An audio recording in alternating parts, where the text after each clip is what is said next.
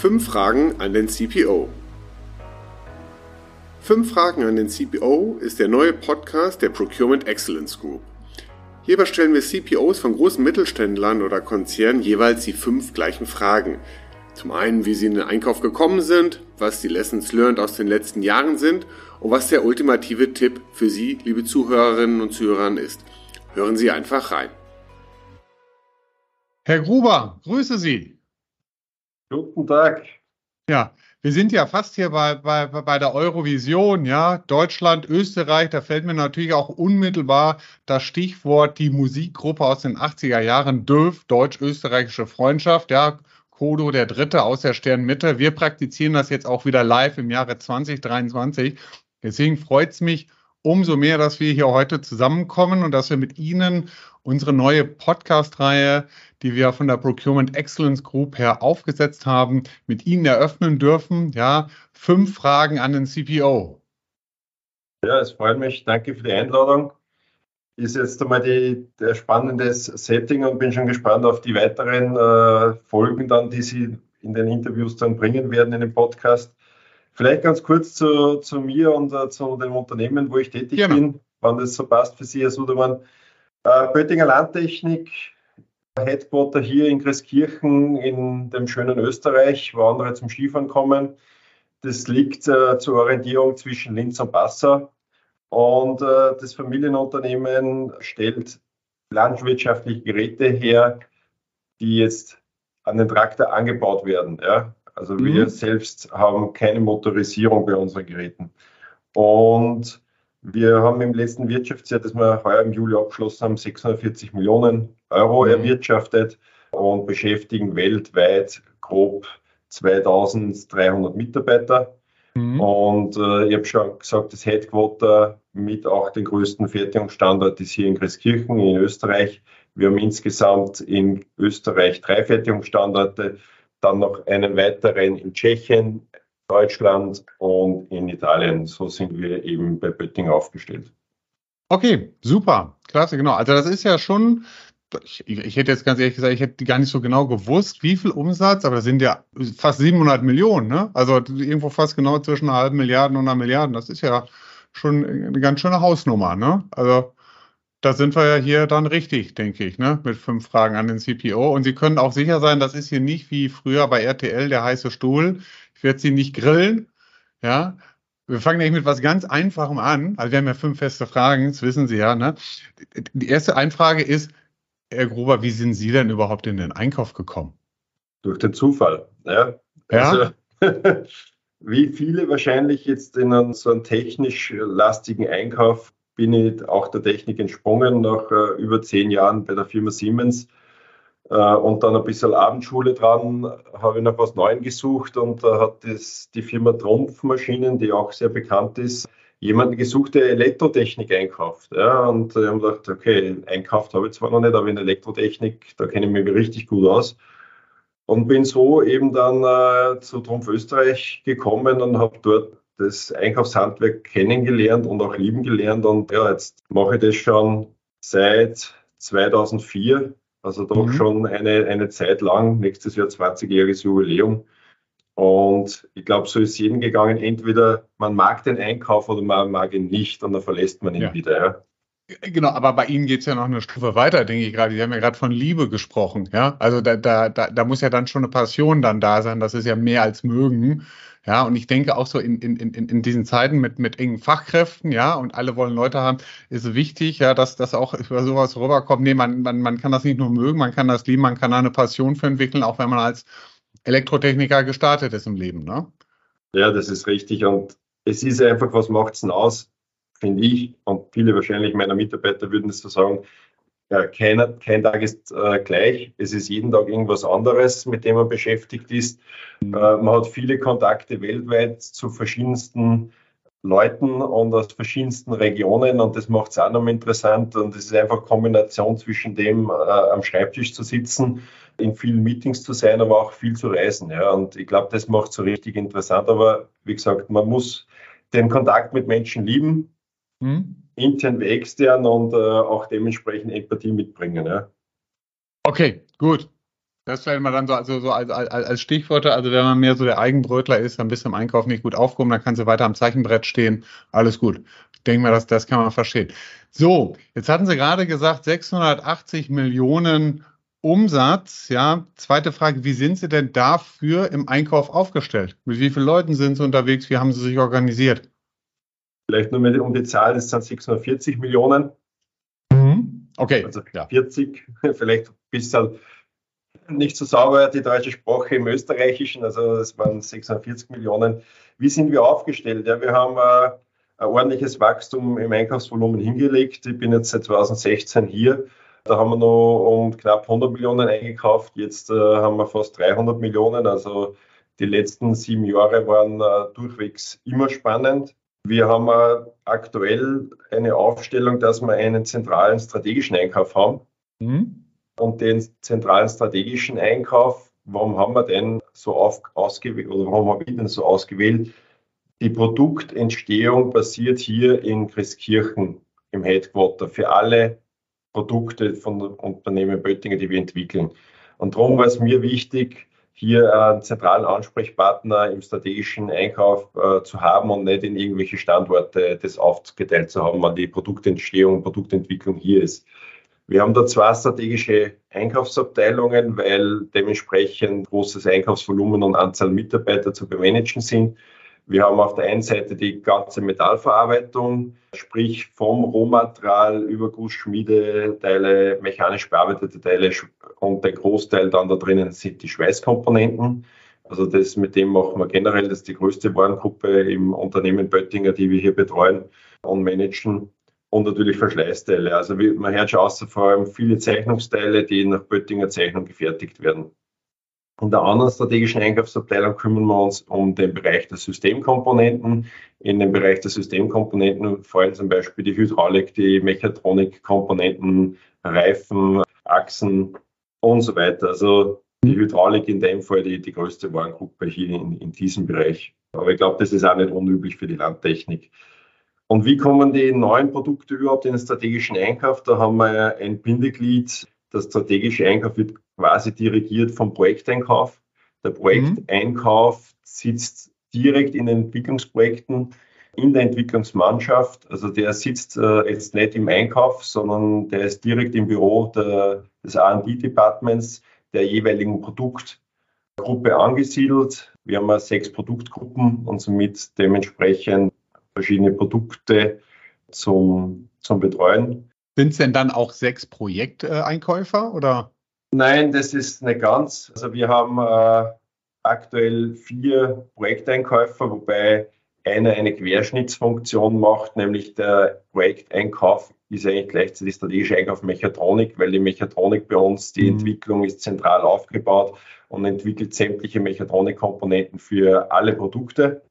Das mhm. heißt, der, ist, der hat ein wenig eine Doppelfunktion, wobei da haben wir jetzt da schon zwei Mitarbeiter aufgebaut, dann, weil einfach der Mech, die Mechatronik, Digitalisierung, wir wissen es, die schreitet voran, ist für uns immer wichtiger, dort weiter sich zu entwickeln. Und dort ist sicher auch dann die Zukunft des Agrartechnikmarktes. Ja. Man, man glaubt es auch kaum. Ja.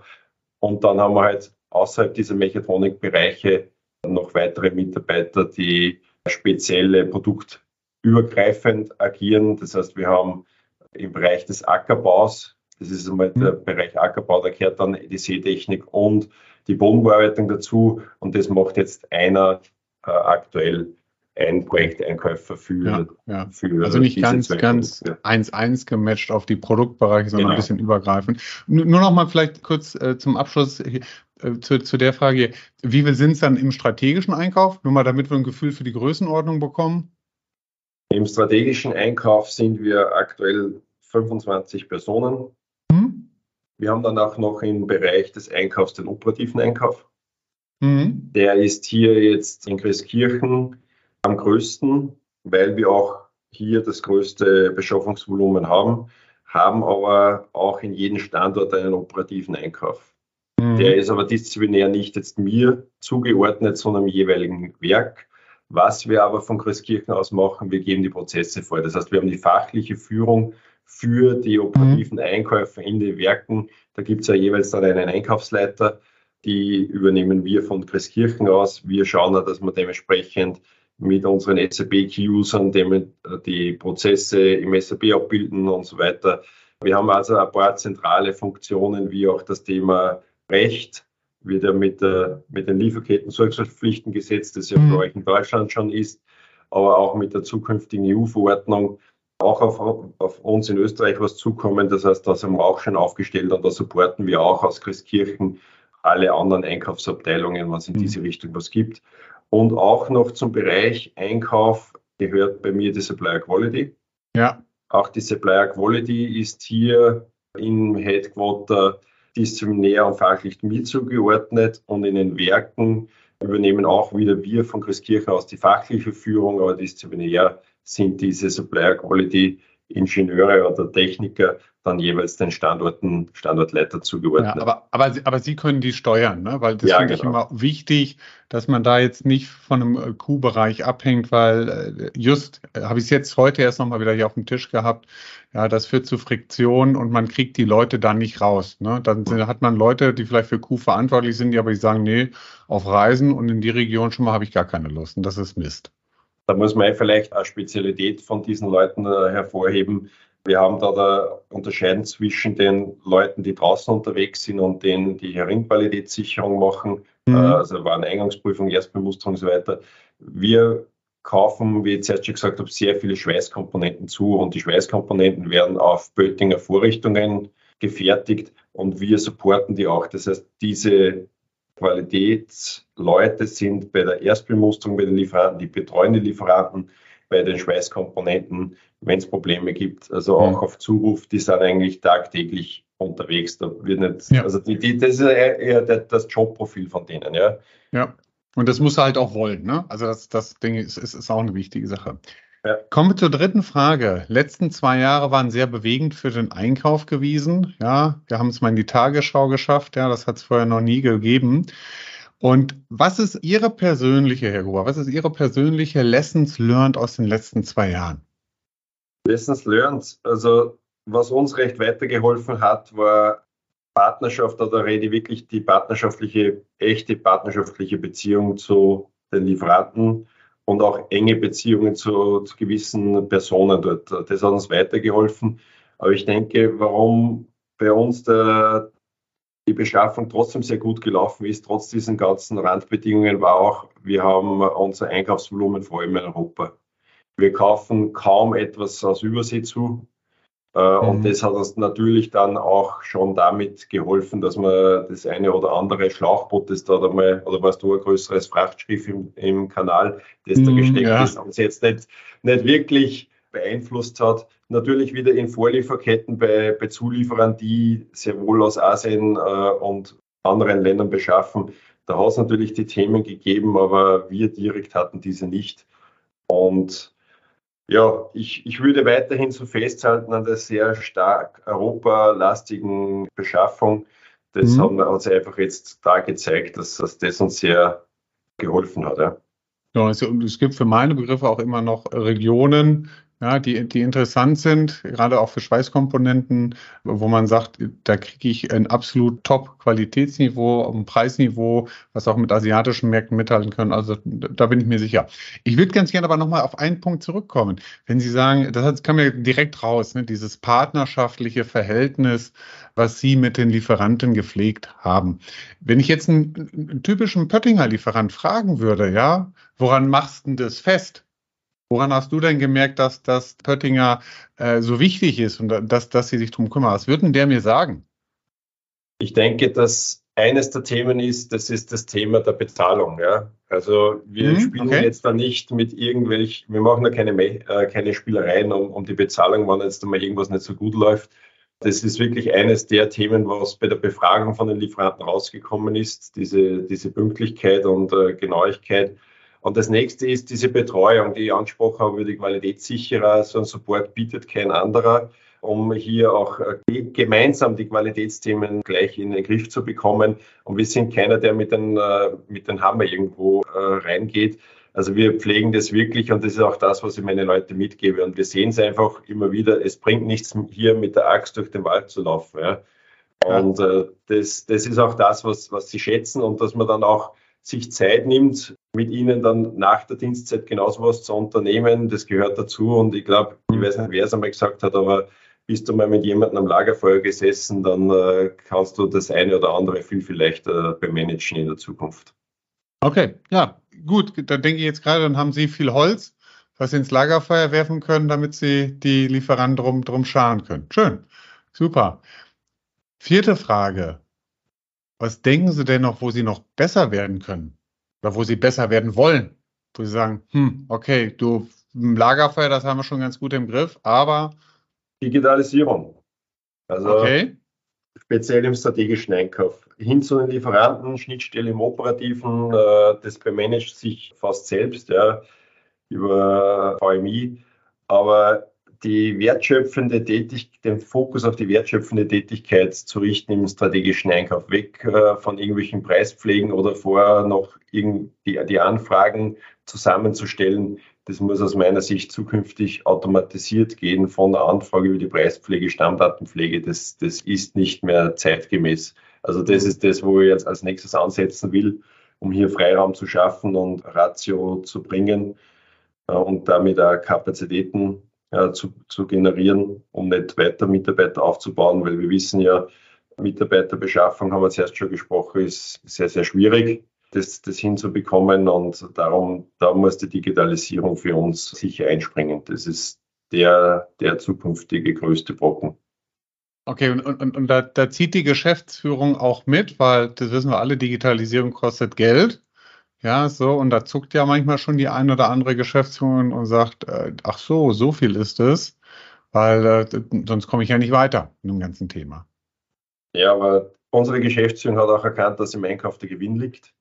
Mhm, okay. Und äh, jeder investierte Euro auch hier wieder gewinnbringend retour kommt. Also, ja, okay, das ist ja äh, schön. Das, das haben wir gesehen und ja, das bringt uns weiter. Aber es, das gibt es ja manchmal auch, aber Ihr Hauptgeschäftsführer ist kein ehemaliger Einkäufer, weil dem, der hat das ja schon vorher eingeatmet. unser, unser Geschäftsführer, nachdem wir ja Familienunternehmen sind und die Familie Böttinger Geschäftsführer eingesetzt hat, die haben alle Erfahrung und mein, mein Boss hat dementsprechend weit über 20 Jahre Erfahrung im Unternehmen, der kennt schon einiges und kommt okay. aus der Fertigung und auch unser äh, Bereich der Fertigung wird immer digitaler und die Automatisierung wächst auch hier. Also der ist einer, der das auch antreibt, äh, um hier Automatisierung in allen Bereichen äh, weiterzukommen. Schön, okay, gut, toi, toi, toi, dass Sie da dann, dann vorwärts kommen. Jetzt stellen wir uns mal vor, ich meine, es gibt den BMÖ und es gibt ja auch den BME und der BME hat ja jetzt demnächst wieder sein Symposium und Sie sind der Keynote-Sprecher, ja, und die ganze deutsche Einkäuferschar hockt da vor Ihnen.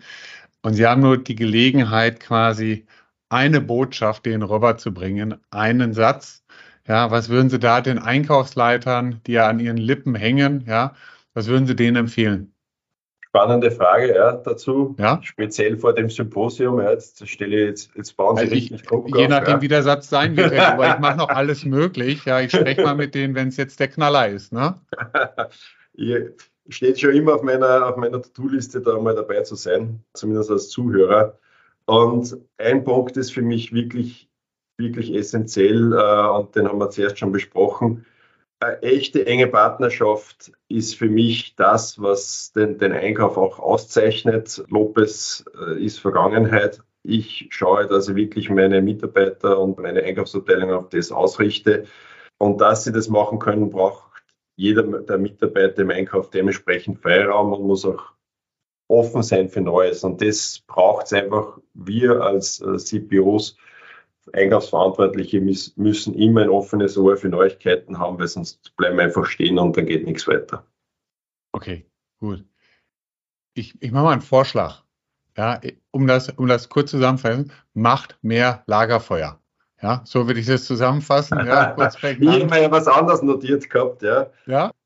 Nämlich dahingehend, ich, ich pflege ja sehr gerne Erfahrungsaustausch mit anderen Unternehmen und ich würde eben eher die Frage umdrehen und sagen, ich bin für vieles offen. Sagt mir mal, was, äh, was ihr empfehlen würdet. Also was okay. würdet ihr?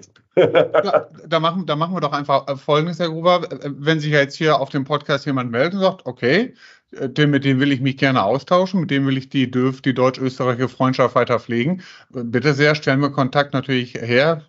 Zuhörerinnen und Zuhörer, meldet euch. Und ähm, dann, dann kriegen wir das hin. Super, klasse. Herr Gruber, ich danke Ihnen ganz herzlich. Ja, bitte gerne. Genau, war ein super Interview. Wir haben die fünf Fragen optimal beantwortet und wir können mit unserer deutsch-österreichischen Freundschaft weitermachen. Alles klar. Solange wir nicht Fußball spielen gegeneinander, haben wir eine deutsch-österreichische Freundschaft, ja. das Fass machen wir jetzt nicht mehr auf, Herr Gruber. Alles klar, ich danke Ihnen. Bis dann. Ecuador 1978. ja, ja, ja, da weiß ich, da kommen die Österreicher immer drauf zu sprechen, aber ich werde nicht drauf reagieren. Ja, irgendwann also, müssen wir auch einmal Erfolgserlebnis gehabt haben, ja. Auf jeden Fall, auf jeden Fall, genau. Ich wünsche Ihnen alles Gute, Herr Gruber. Bis demnächst. Danke. Tschüss.